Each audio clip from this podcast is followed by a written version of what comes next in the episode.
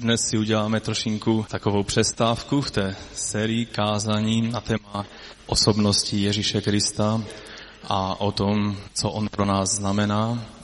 Dnes bych se chtěl podělit s vámi jedním takovým tématem, které mi pán položil na srdce, když jsem byl v nemocnici eh, před dvěmi týdny. A je to takové zvláštní téma, věřím, že bude povzbudivé a že každého z nás povzbudí a dá takovou novou sílu k životu.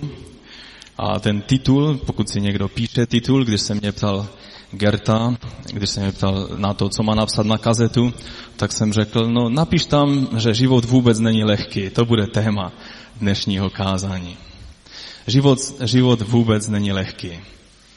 Pro ty, kteří mají rádi takové šťavnatější tituly, tak život není žádné peříčko. Takže život není prostě lehký. Už jste na to přišli? Nebo vám to někdo řekl? No myslím, že když vám to nikdo neřekl, tak není třeba dlouho být na této zemi, než člověk na to přijde, že? Každý z nás, i ti mladí, jsou dostatečně dlouho na této zemi, aby zjistili, že když člověk jde k zubaři a chce mít dobré zuby, tak ono to chce trošku zapření, že? Když to člověk nechá být, tak ta bolest stejně nakonec přijde a je o to horší. Ale proč to tak je? Že když chceme, aby zahrada vypadala pěkně a bez všelijakých tě, toho plevele, tak to dá hodně práce a potu na čele. Když to necháme být, tak to potom vypadá, že tam ani tu mrkev nemůžeme najít a že tam je plno plevele, kterému se daří dobře. Jak je to možné? Kdo zalévá ten plevel? Kdo mu pomáhá růst, že je tak, vypadá tak silně a čerstvě a, a ta mrkev taková slabá? Proč to tak je, že když chceme udržovat někde pořádek, tak to dá hodně práce. Když to necháme být a dáme si nohy na stůl, tak za chvíli se už tam nedá ani projít. Proč to tak je?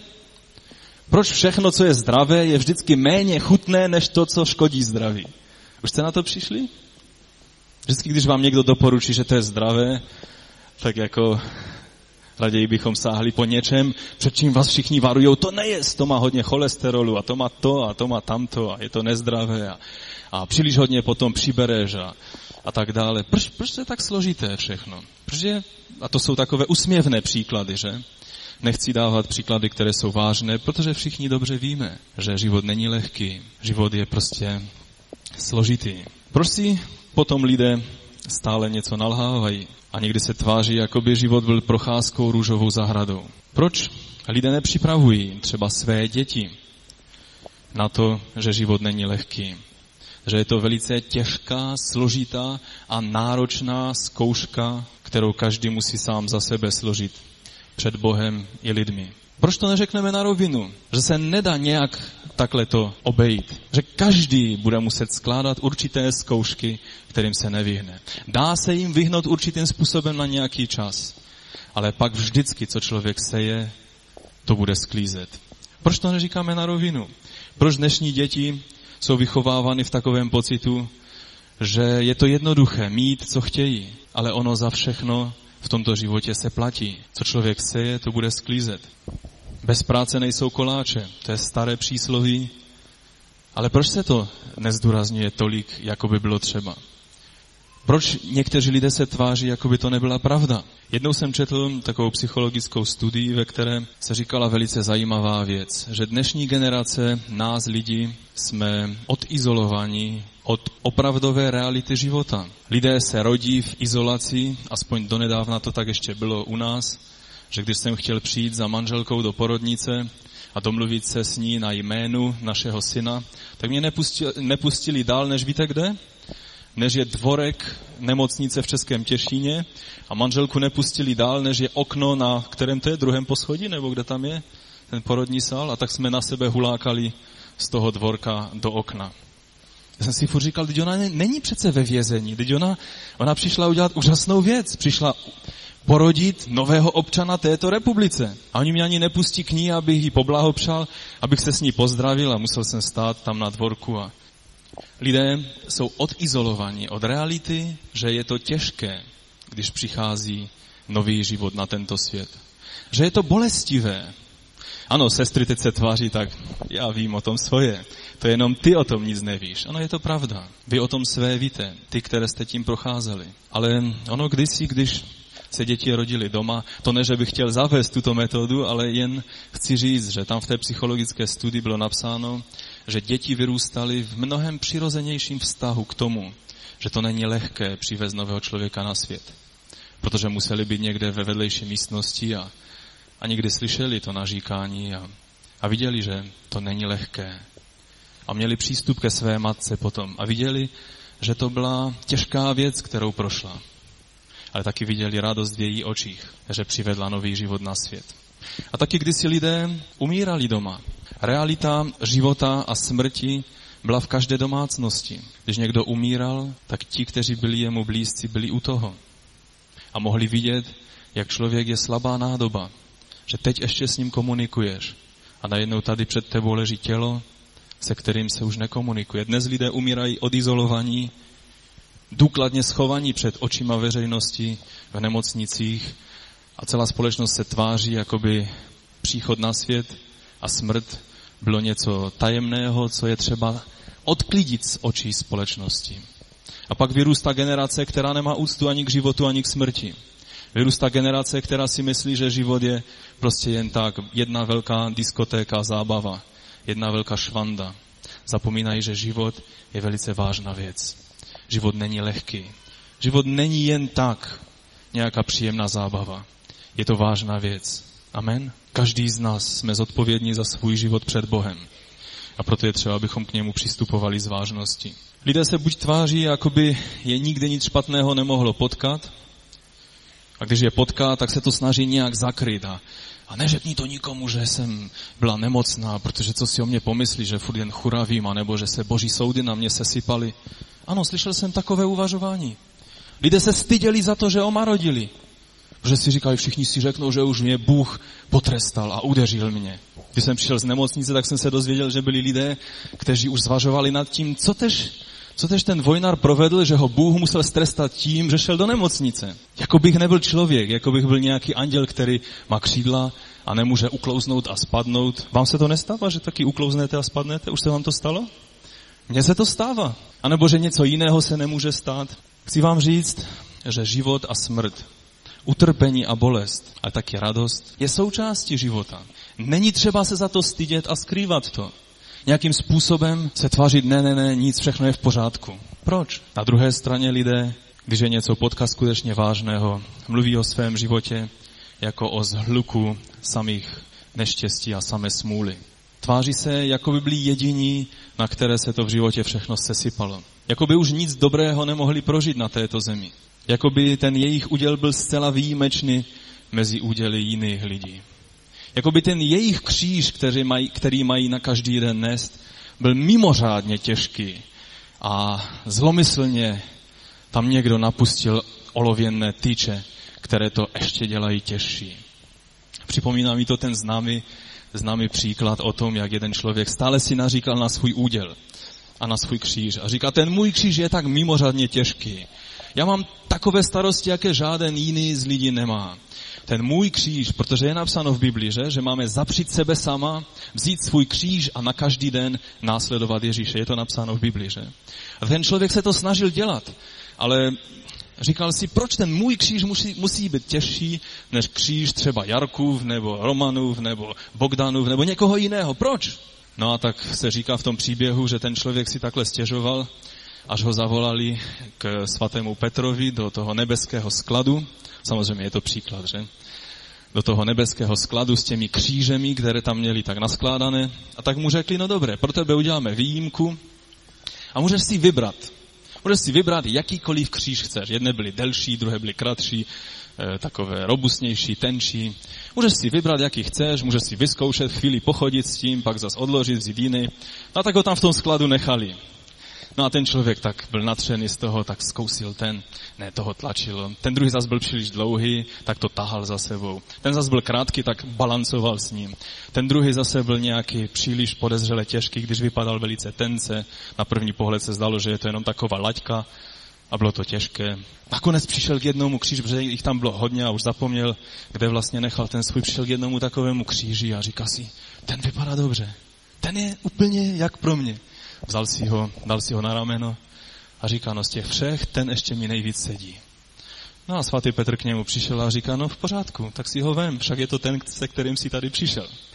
Tak to někdy vypadá. Kdybychom mohli být v kůži jiných lidí, tak bychom měnili a měnili a měnili tu kůži. Až bychom se vrátili zpátky a řekli si, tam mi sedí nejlíp. Pak by si se podíval na sebe a byl by si zpátky ve své kůži. A tak je dobré, abychom přijímali život takový, jaký je. Bible říká, abychom se spokojili s tím, co máme.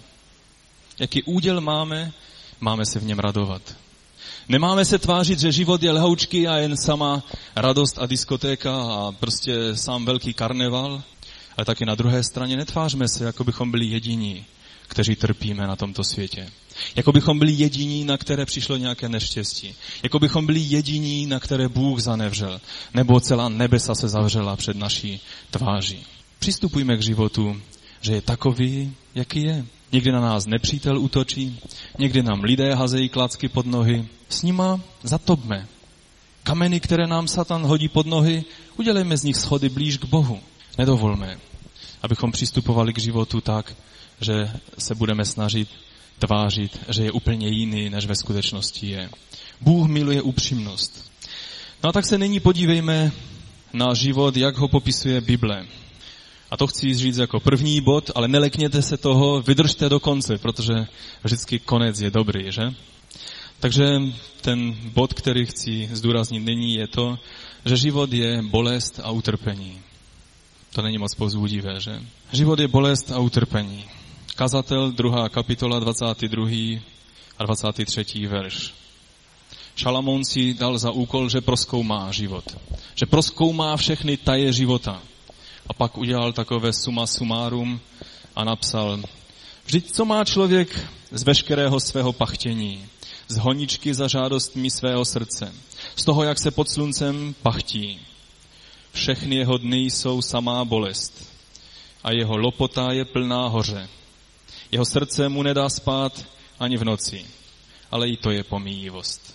No to byl Šalamoun, řekněme si, ty jeho názory tam byly velice takové Eh, zvláštní v té knize kazatele, i když chci upozornit, že je to boží slovo a že je důležité, abychom je brali vážně. I když v správném kontextu samozřejmě. Ale podívejme se na Mojžíšův názor. V žálmu 90. 10. verš říká Mojžíš skrze Ducha Svatého názor na tuto věc. Počet našich let je 70 roků, jsme-li při síle, pak 80, Tady se chci zastavit jen upozornit, protože někteří říkají, je 70 let a komu Bůh zvlášť žehná 80. Já tady nevidím, že by bylo napsáno v Biblii, že ten, kdo umírá v 70, je méně požehnán a ten, kdo v 80 víc požehnán. Nebo to tam je tak napsáno? Víte, někdy čteme v Biblii věci, které tam vůbec nejsou.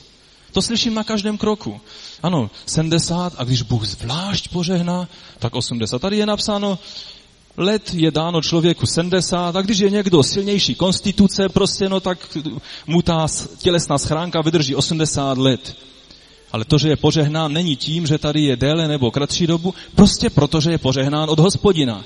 Ať umírá ve 40, nebo v 80, nebo ve 120. Amen? Takže to je takový jenom taková závorka na vysvětlení.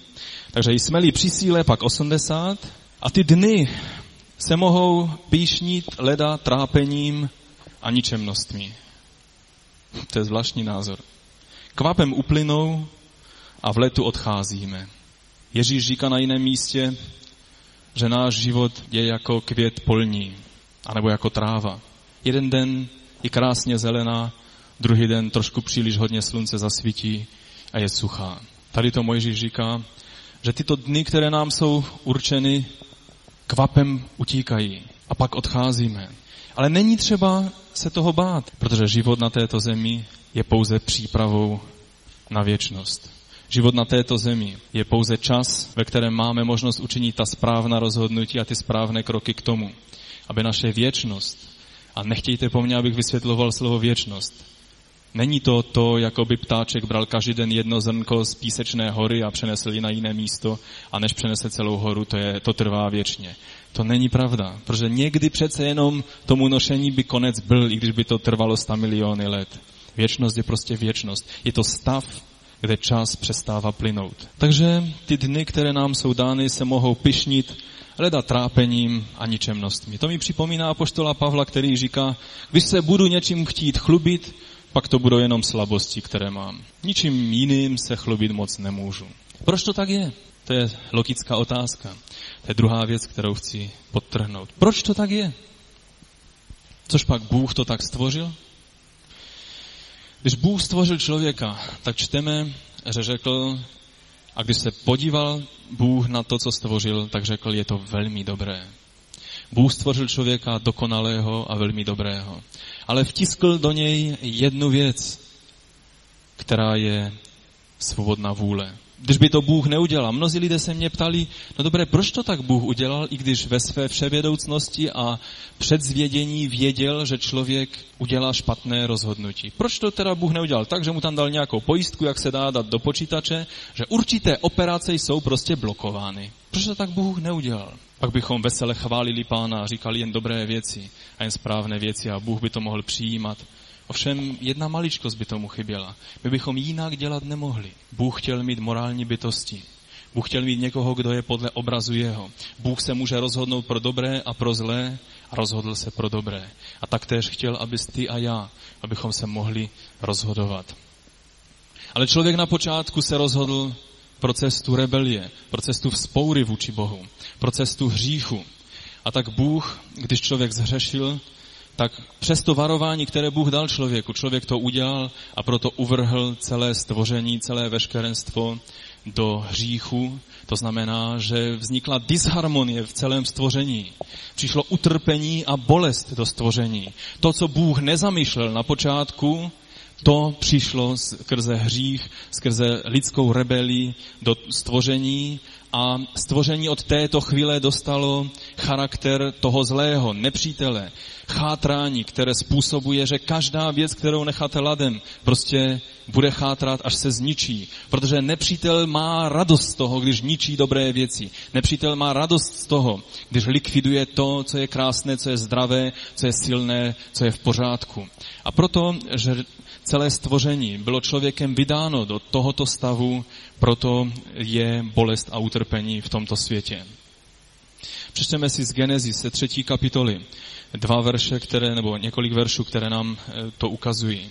Potom, co člověk zhřešil, Bůh řekl ženě, velice rozmnožím tvé trápení i bolesti těhotenství. Syny budeš rodit v utrpení. Budeš dychtit po svém muži, ale on nad tebou bude vládnout. To je, eh, co řekl ženě. A muži Adamovi Bůh řekl toto. Uposlechl si hlasu své ženy a jedl si ze stromu, z něhož jsem ti zakázal jíst. Kvůli tobě nech je země prokletá. Po celý svůj život z ní bude jíst v trápení. Vydá ti jenom trní a hloží a bude jíst polní bliny. V potu své tváře bude jíst chléb, dokud se nenavrátíš do země, z níž si byl vzat. Prach si a v prach se navrátíš. To zní velice hrozivě, že? Díky Bohu, že to není konec tohoto příběhu. Bůh učinil opatření ohledně tohoto prokletí. Ale teď je třeba, abychom se podívali, jak se v tom máme orientovat.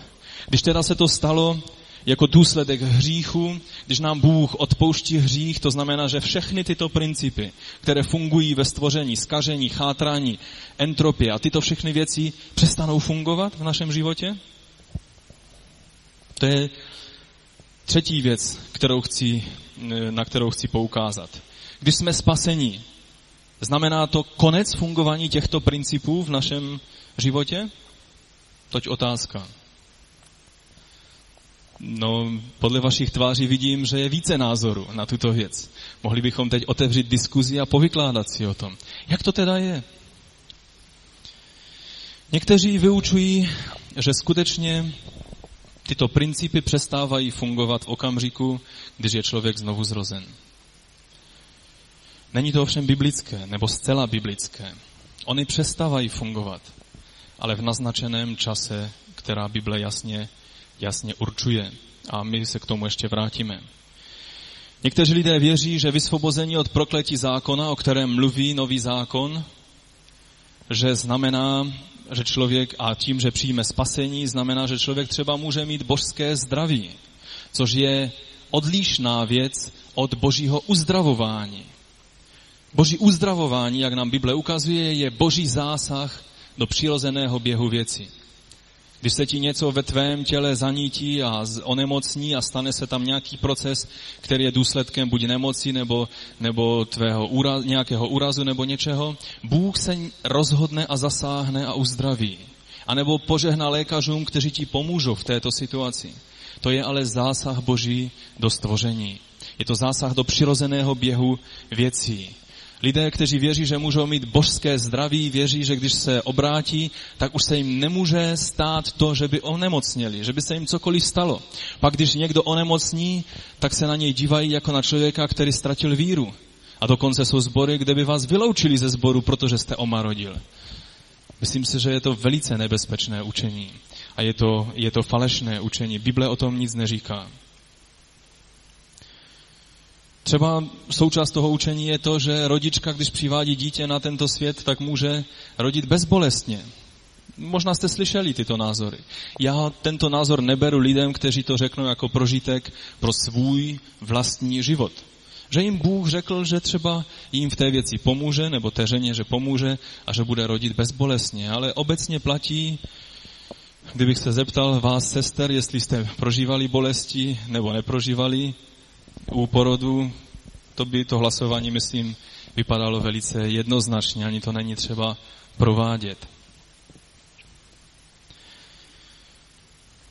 Třeba jsem četl v jedné knize jednoho velice, velice váženého učitele, jednoho takového směru, který řekl, že může žít tak dlouho na této zemi, jak dlouho se rozhodne žít, jak dlouho bude chtít. Je to velice zvláštní tvrzení a chci říct, že tyto názory nejsou podepřeny celkovým poselstvím Bible. Některé verše na to se zdají ukazovat, ale celkové poselství Bible, které je důležité. Žáden verš v Bibli nemůže znamenat něco, co by šlo v protikladu vůči celkovému učení Bible. Na to musíme vždy pamatovat.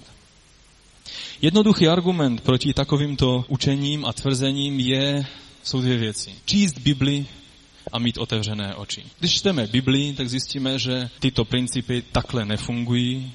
A když máme otevřené oči kolem sebe, tak taky vidíme, že ta realita života božích mužů a božích žen, křesťanů, je jiná, než tato učení teoreticky vyučují. A proto takováto učení vedou ke kolapsu mnohých lidí, k zhroucení víry. A někteří se dokonce dostali do velice vážných duševních problémů. A tak chci říct, že je lepší se držet toho, co učí Bible. Tato učení mi připomínají učení takzvaných Adamitů, to byla taková radikální sekta za doby husitů. Oni totiž to potáhli ještě o kousíček dál. Řekli si, no součást prokletí bylo to, že člověk zjistil, že je nahý a musel se začít oblékat. No a tak když jsme osvobození od prokletí, tak jsme osvobození od toho prokletí nošení oděvu. No a tak si můžete představit, jak to vypadalo potom. Oni byli takzvaně osvobození od prokletí oblečení, no a chodili jednoduše tak, jak je pán Bůh stvořil.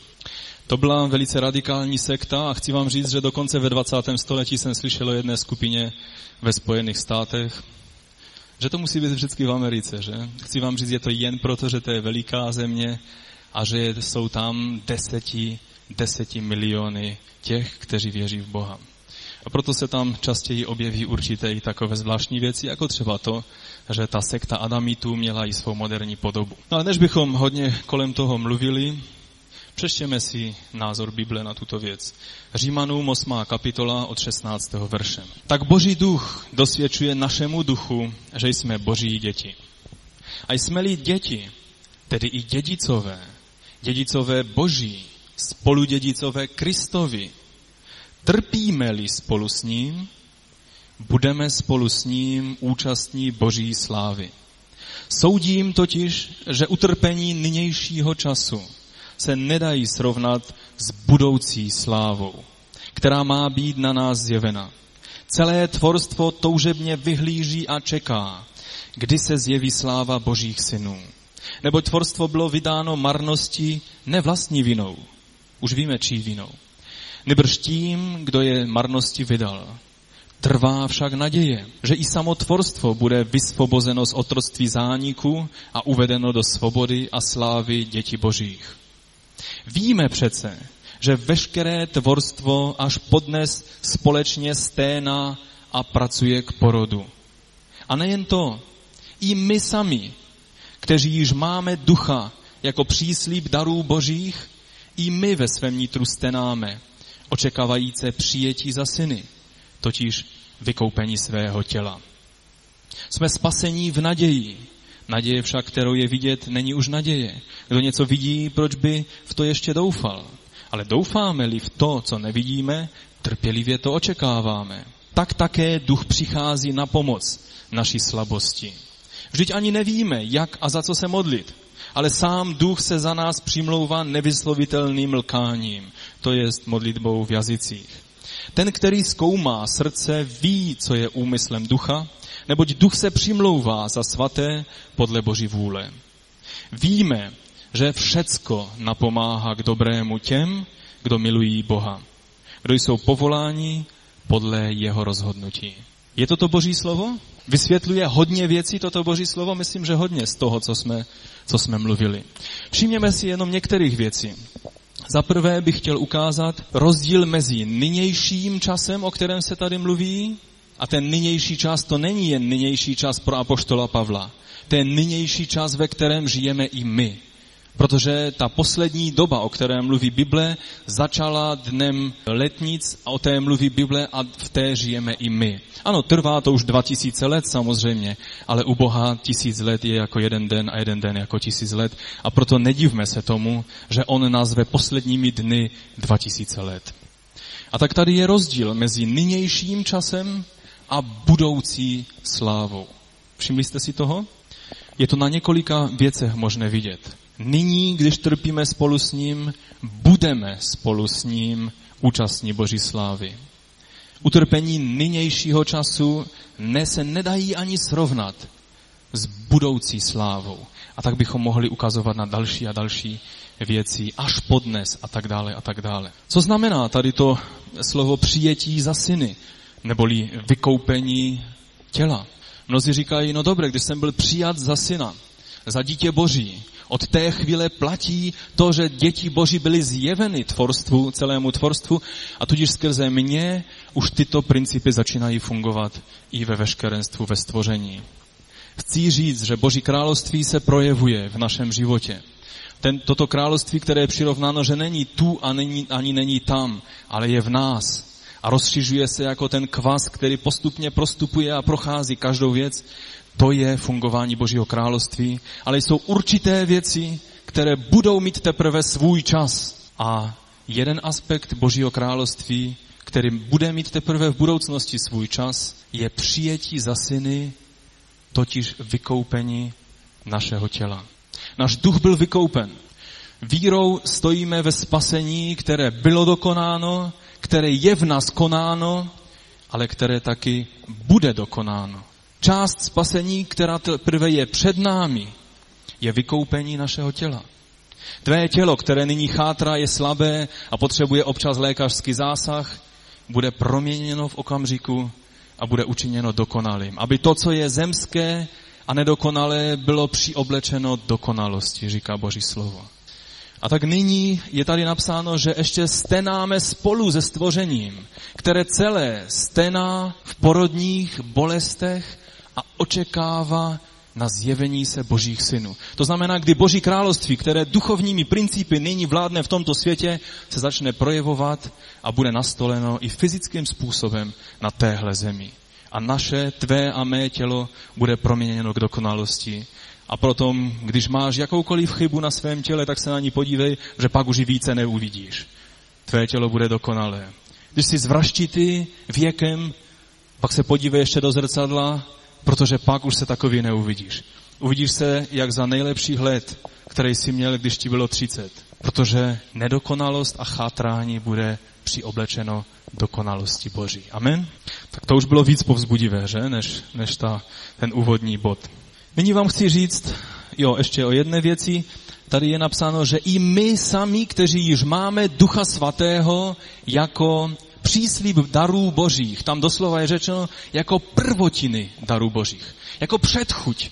Jako tu vůni, která přichází z onoho věku, věčno, z té věčnosti a která nám ukazuje, jak to tam bude vypadat. Každé uzdravení, každé požehnání, každý vyřešený problém, každé rozvázání eh, někoho, kdo je spoután, každé, každý zásah tvůrčí boží, když někdo je uzdraven, že neměl oko a najednou mu Bůh vytvoří oko. Tak toto je zásah a je to předchuť toho příštího věku. Té slávy, ve které to bude samozřejmost.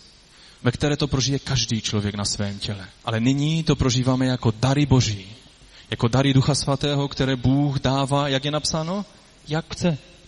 A proto nebudeme namítat, když mě zrovna nedá tento dar. Ale budu se modlit, abych byl užitečný před Bohem.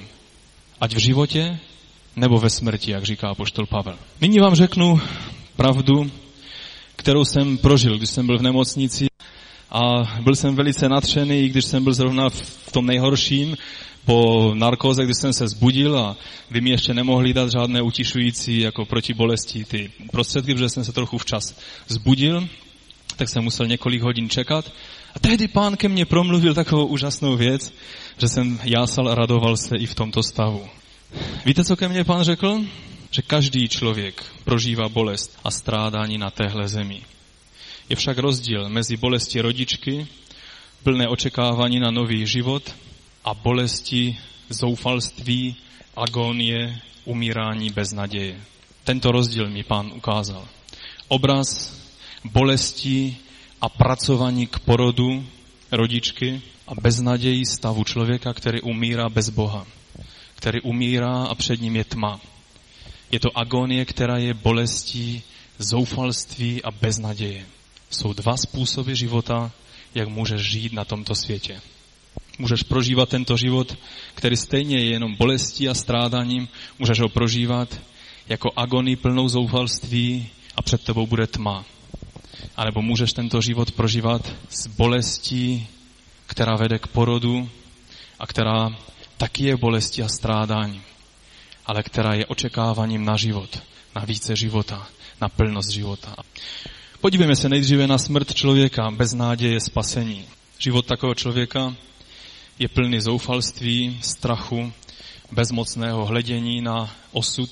Stále víc a více stupňuje u takového člověka pocit nejistoty a neznáma a té tmy, která stojí před ním a ze které každý člověk má strach.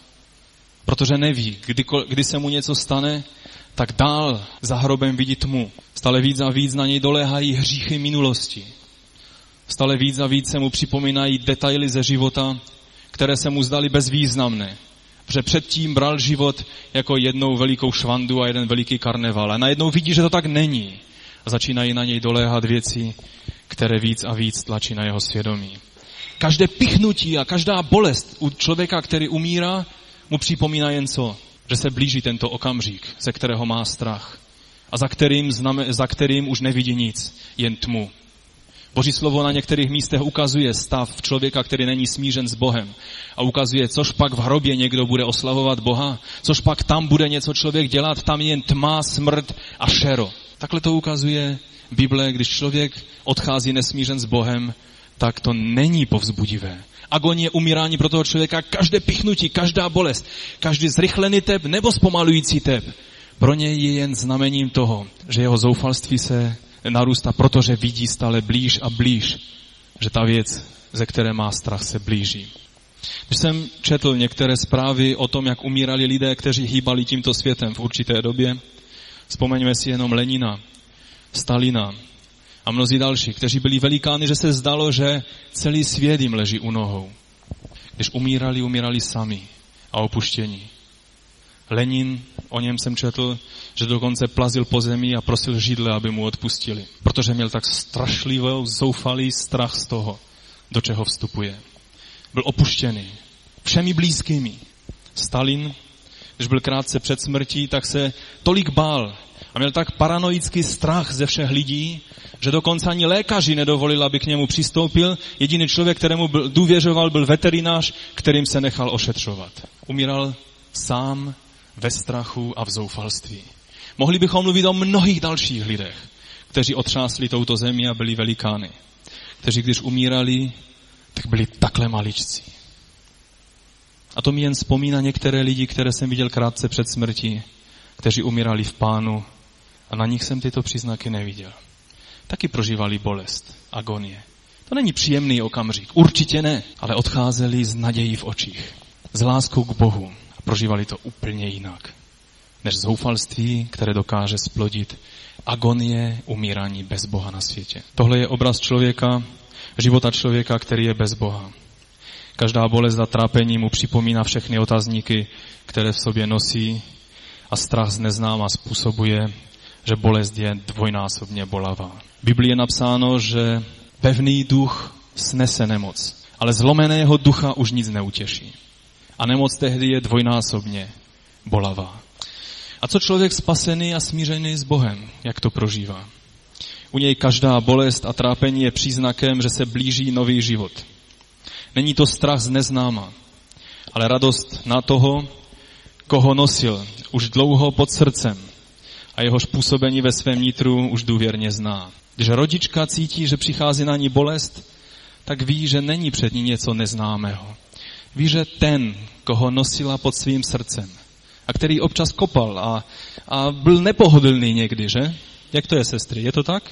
Já to znám jenom z vyprávění. Že ten vlastně přijde na svět. A to obecenství které už se navazalo, ten vztah, který se navazal mezi matkou a tím tvorečkem, který je zrozen v její těle, kterého nosí pod srdcem, tak to obecenství tou bolestí a tí, tou práci k porodu bude ještě užší potom. Je to tak? To, co jenom vírou nosí, a ještě si nedokáže pořádně představit, a nevíš na nějaké té obrazovce toho monitoru počítače skrze nějaké ty pokusy lékařů aspoň trošku to ukázat, tak to tam matně nějak vidí a mnohé maminky odcházejí s pocitem, že tam něco se hýbalo, ale přesně neviděli, co? Najednou se dívá tváří v tvář tomu, koho milovala, tomu, pro koho trpěla, tomu, koho nosila pod svým srdcem už dlouho. Tato bolest je úplně opačná oproti bolesti zoufalství a beznáděje. Každé pichnutí, co způsobuje. Ano, už se to blíží. Už přichází ten okamžik vyvrcholení. Přichází okamžik, kdy skrze bolest a strádání a těžkou práci přivedu na svět. Nový život. Více života. Nové požehnání. Více požehnání. A pak ta bolest velice rychle je zapomenuta. Protože po bolesti přišel život. Více života. Radost. Satisfakce. To není zoufalá bolest. To není bolest agonie, zoufalství a beznaděje a ztracenosti a osamocení. Je v tom podstatný rozdíl, že?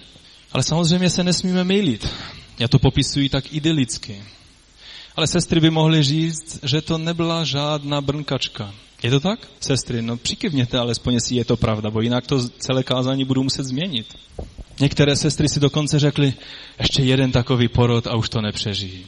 Ale přesto znovu, když přišel čas porodu, tak se v nich, v nich bylo obavy a taky vzrušení a očekávání. Víte, očekávání to má něco dočinění s nadějí, už jsme to četli. Ten, kdo očekává, má naději.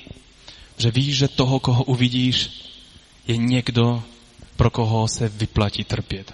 Je to obrovská paralela mezi tím, jak žijeme pro pána a s pánem na této zemi. Ukažte mi jednu věc, kterou by matka pro dítě, které přivádí na svět, neobětovala plná bolestí a slabá, bere dítě do náruče a vůbec mu nevyčítá to, že ji občas kopal, to, že způsobil obrovskou bolest tím, když přicházel na svět, ale ze slzami v očích mu dává najevo, jak je šťastná. Matky, když jste se poprvé podívali na své dítě, mě vždycky, když manželka zavolala k dětem a řekla, ona je tak úžasně krásné. A, a viděla, viděl jsem, jak je natřena z toho, koho přivedla na svět. A pak mi ho ukázali já jsem viděl zvraštěného malého tvorečka, který vůbec nevypadal nějak povzbudivě, jen tak, tak se držel nad vodou a tak se třásl a byl takový slabý. Ale ona v něm uviděla úžasného člověka. Proč? Protože pracovala k porodu. Takový je život toho, kdo žije pro pána. Ani vteřina výčitky nevyjde z úst matky, která přivedla někoho na svět. No a my otcové, abychom trošku taky mluvili o mužích, my to taky nemáme moc lehké tím, když, ono když člověk něčím prochází, když tebe něco bolí, tak víš, že, že jsi v tom a že víš, nakolik to bolí.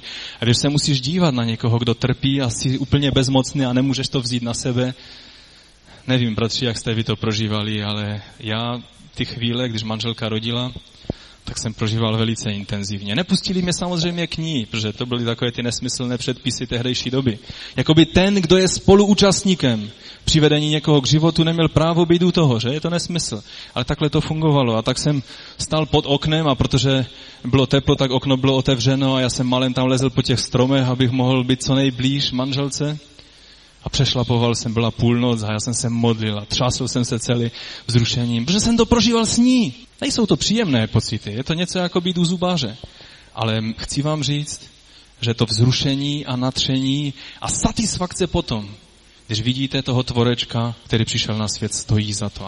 Tohle je obraz života křesťana s pánem a pro pána na téhle zemi. Tohle je radost, o které mluví Boží slovo k Židům ve 12. kapitole ve druhém verši, kterou prožíval Ježíš.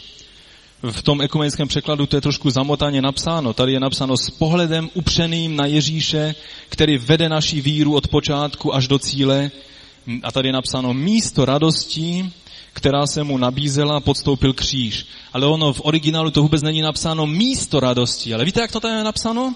Pro radost, která byla postavena před něj, podstoupil kříž. Pro tu radost, kterou viděl na horizontu, že přivede nový život, více života, více požehnání do života těch, kteří mu vydali své životy a své osudy. Tak pro tuto radost, kterou viděl na horizontu, on viděl tebe, tebe, tebe, každého jednoho z nás. Viděl tam na horizontu, jak náš život byl požehnán tím skutkem, který on učinil. A tak ne místo radosti, ale právě pro tu onu radost on podstoupil kříž šel na kříž a vytrpěl obrovskou bolest, ale nenaříkal. Vytrpěl obrovskou agonii, ale ta agonie nebyla agonii zoufalství. Ale bylo to pro tu radost, kterou viděl na horizontu. Bůh Otec jej odvrátil od něj svou tvář, protože on vzal veškerý hřích a špínu a prokletí na sebe. Stal se tím hříchem a prokletím pro nás, pro tebe, pro onu radost, kterou viděl na horizontu. Protože věděl, že po tomto po této práci k porodu přijde úžasná odměna a uvidí mnohé bratry a sestry ve svém království, kteří mu budou vždycky vděční za to, co přijali z jeho rukou. To byla radost Ježíše. Podstoupil kříž, nedbaje na potupu, proto usedl po pravici božího trůnu. On nedbal na potupu, nedbal na složitost celé té věci, kterou musel projít. Neprosil pána, bože, bože, udělej to jiným způsobem, ale procházel. V plnosti prožil tuto věc pro radost která byla před něj postavena. On viděl za tento kříž stejným způsobem, jak rodička vidí za a skrze tuto bolest na tento křík nového života. Na tuto zvraštěnou tvářičku nového života, který přichází na tento svět. A proto skrze tuto bolest procházel houřevnatě a s nadějí. Tato rodička taky. Jak to říká Pavel v tom úseku z Římanům 18. verš, který jsme četli? Soudím totiž, že utrpení nynějšího času se nedají srovnat s budoucí slávou, která má být po nás zjevená. Ta radost, která je před nás postavena, se nedá srovnat s tím utrpením a bolestí a strádáním a tím vším, čím procházíš na téhle zemi. Za páté chci podtrhnout, že život víry je plný bolesti rození. To je kvalitativně úplně jiná bolest, než bolest zoufalství. Ale je taky plný radosti ze splozeného ovoce víry. Život víry je vždycky práce k porodu a radost nad výsledkem této práce. Je to vždycky prožívání bolesti, ale výsledek bolesti je pak ovoce víry. U Jána v 16. kapitole nám to Ježíš vysvětluje lépe, než bych já to dokázal. 16. kapitola, 20. verš. Amen, amen pravím vám. Vy budete plakat a naříkat, ale svět se bude radovat. Vy se budete rmoutit, ale váš zármutek se promění v radost. Žena, když rodí, má zármutek, neboť přišla její hodina. Není to lehká hodina, to je můj dodatek. Ale když porodí dítě, nevzpomíná už na soužení. Pro radost, že na svět přišel člověk. I vy máte nyní zármutek. Uvidím vás však opět. A vaše srdce se zaraduje a vaši radost vám nikdo nevezme. V onen den se mě nebudete již na nic ptát. Amen. Amen pravím vám. Budete-li o něco prosit Otce ve jménu mém, dávám to. Až dosud jste o nic neprosili v mém jménu, proste a dostanete, aby vaše radost byla plná. To nám ukazuje, že život víry je to, co prožívali učedníci. Agonie z matku a bolestí očekávání, co bude. Ježíš jde na kříž. Ztrácíme ho z pohledu. Byla proměněna v úžasné ovoce víry. Když jej viděli vzkříšeného, tak mohli zajásat. A takhle procházíme životem v mnoha věcech. Když jsme v tom mezídobí, o kterém jsme mluvili, když jsme mluvili o chození víry, to není lehká věc. To je jako být těhotný. Občas těhotná žena zvrací, občas má závratě, občas má slabosti, občas má obrovskou chuť na něco, co zrovna není k mání a, a strašnou nechuť e, na věci, které zrovna leží na stole. Je to tak? Je to prostě strádání. Když jsme v tom mezidobí očekávání víry, tak to není lehké období. Je to období určitého duchovního těhotenství, kdy Boží slovo bylo vloženo do nás. Byli jsme oplodněni Božím slovem a nosíme tuto věc ve svém nitru a víme, že ona bude. Jen to chce čas, Boží čas, než se to stane. Ale pak přichází chvíle, kdy tuto věc přivádíme na svět, kdy se stává realitou, kdy naše oči to, co jsme jenom cítili uvnitř, vidíme teď před sebou. A z toho je pak radost, kterou nám nikdo neveme. O tom říká Ježíš. Takový je život víry. Je plný bolesti rození, ale taky i radosti ze splozeného ovoce víry. Je jeden zvláštní princip. Svět vám vždycky bude slibovat radost a rozkoše. Je to tak? Podívejte se na všechny billboardy, podívejte se na, do všech takových těch zařízení, která slibují nějaké věci a tam uvidíte jenom na ružích ustláno. Nikdo vám neslibuje tvrdou a těžkou práci, že budete muset zapírat sebe sama a tak dále. Slibují vám rychlé efekty, výsledky, příjemnost, rozkoše a tak dále. To je duch tohoto světa. Satan vždycky slibuje příjemnost hříchu, ale nikdy vám neřekne o těžkých, smrtelných a smrtících důsledcích hříchu. A proto i vás, mladé lidi, chci varovat, abyste nepodlehli této propagandě nepřítele, ale abyste věděli, že svět to dělá tak vždycky bude slibovat radost a rozkoše bez ceny. Jsou politické strany, které jsou velice populární mezi lidma, které slibují nižší daně, ale vyšší důchody, které slibují, že všechno pro člověka udělají, ale přitom člověk nebude muset udělat nic. Už vám neřeknou, odkud na to budou brát, jak to chtějí zařídit. Takoví lidé jsou vždycky populární mezi, mezi mnohými, mnohými nemoudrými lidmi. Takže svět slibuje radost a rozkoše, ale výsledkem je beznadějná bolest a otroctví vedoucí ke smrti. Bible mluví otevřeně o bolesti a o strádání a utrpení. Výsledkem, když ale žijete podle biblických principů, je život, jako ovoce bolesti. Je radost skrze slzy utrpení a svoboda skrze to, že se staneme služebníky božími. Je to paradox, ale je to pravda. Svět vám slibuje rozkoše a příjemnosti. A výsledkem je utrpení, smrt a beznáděje. Protože nepřítel přišel jen, aby kradl, raboval a zabíjel. Ale dobrý pastýř, Ježíš Kristus, přišel, aby ovce měli život a měli ho v hojnosti. Skrze utrpení radost. Skrze bolest nový život. Skrze poslušnost Bohu, skrze podřízení se Bohu, opravdovou svobodu. Svět vám slibuje nezávislost, svobodu a tak dále. A přitom vás přivádí víc a víc do otroctví. Bůh je férový a říká na rovinu, zač je toho loket. Jaký život na téhle zemi je? A proto se nebojím otevřeně nazvat toto dnešní kázání tak, jak jsem ho nazval. Že život vůbec není lehký na této zemi, ale Bůh o tom ví. A On sám to zařídil tak, aby ta složitost a bolest a strádání, které prožíváme, přinesla ovoce radosti. Přinesla život, více života, požehnání, více požehnání. Teď je ale jedna otázka. Fungují tyto věci automaticky, anebo jak to vlastně je? Když se stanou křesťanem, začnou fungovat tyto principy, že každá bolest, každé strádání, každé utrpení je proměněno jako motor požehnání a života a svobody. Funguje to automaticky? Víte, automaticky nefunguje téměř nic. Přečtěme si, jak to říká Bible. Filipským první kapitola, tenhle verš si můžete poznačit, 19. verš.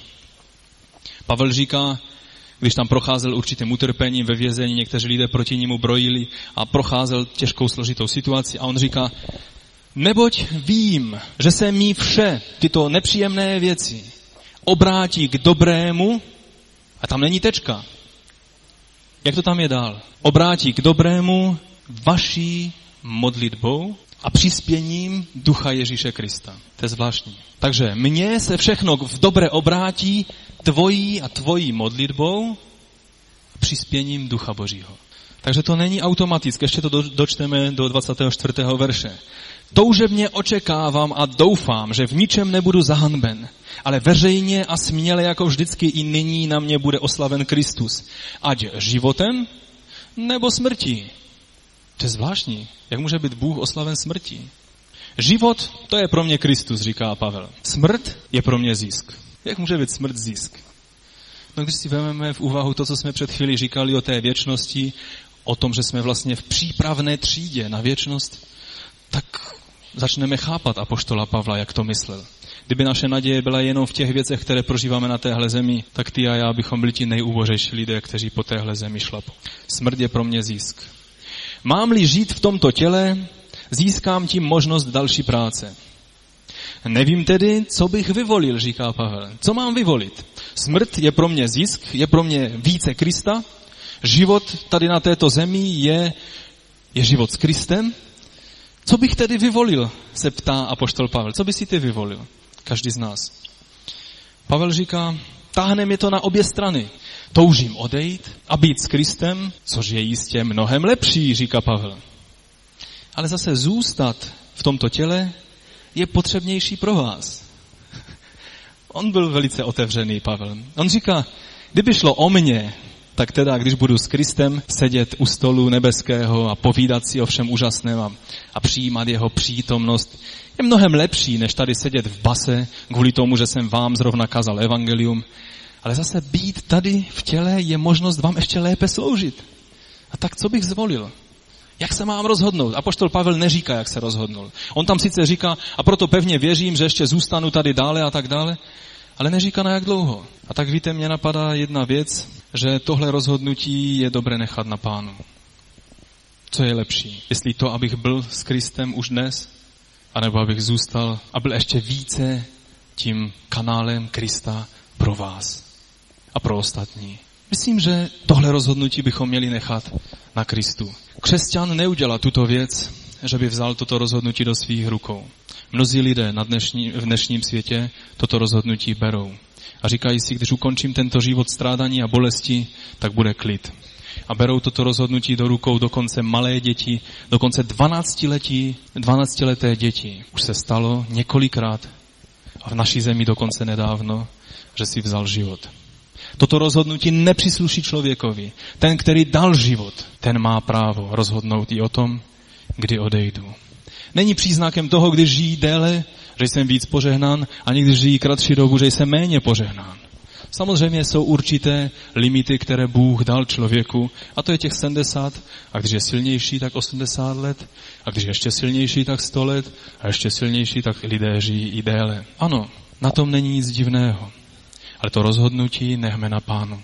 A tak pro Pavla to bylo dilema, které přenechal pánu. No a když se podíváme, že ty dvě věci, o kterých jsem, jsme tady četli, jsou potřebny k tomu, aby to všechno takhle fungovalo v našem životě, tak by nás to mělo více vyburcovat k modlitbám, jako očekávání na Ducha Svatého. Když já si uvědomím, že bratr Janek, Bogdan, sestra, ta nebo ona, každý z nás nebude moci prožívat plnosti tu proměnu bolestí, beznaděje a strádání v bolest, která přináší život, která je požehnáním, která, jako říká apoštol Pavel, že vše působí k dobrému těm, kteří milují Boha, to nepůsobí automaticky, ale je k tomu třeba modlitbu víry. Přímluvné modlitby jedních za druhými. Protože břemena jedni druhých máme nosit.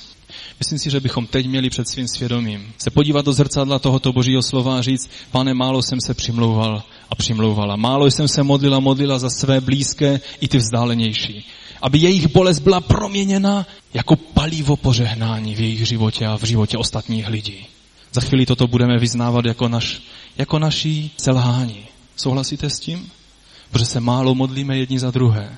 Málo nosíme břemena jední druhých v přímluvných modlitbách, protože tu část, která je na duchu svatém, to přispění ducha svatého, on svůj podíl vykoná věrně. Ale tu naší část, jestli my vykonáváme věrně, toť otázka. Jestli v přímluvných modlitbách stojíme věrně v těchto věcech, abychom se jedni za druhé modlili. Aby nám nebylo jedno, co prožívá můj bratr a sestra, aby ta bolest a strádání mohla být proměněna v požehnání a v sílu do jeho života. Protože tak to říká apoštol Pavel. Slabosti, které mám, na nich se může projevovat moc Boží. Ale pak apoštol Pavel nezapomíná připomenout a modlete se za mě. Když to potřeboval apoštol Pavel, což pak to nepotřebuji já, což pak to nepotřebuješ ty. A tak závěrem chci říct sedmou věc, velice důležitou. Jak z našeho posledního textu vyplývá, pro spravedlivého dokonce ani smrt není agoní, zaniku a zoufalství, ale je to pouze práce k porodu, k životu, k více života, k radosti z nového setkání s tím, koho jsme nosili pod srdcem. To je krásná analogie. Jehož jsme součástí. Matka a dítě jsou součástí jedni druhých. Ty a pán, kterého nosíš ve svém srdci, jste součástí, protože tuto boží přirozenost, kterou on má, vložil do tvého nitra, která tě proměňuje.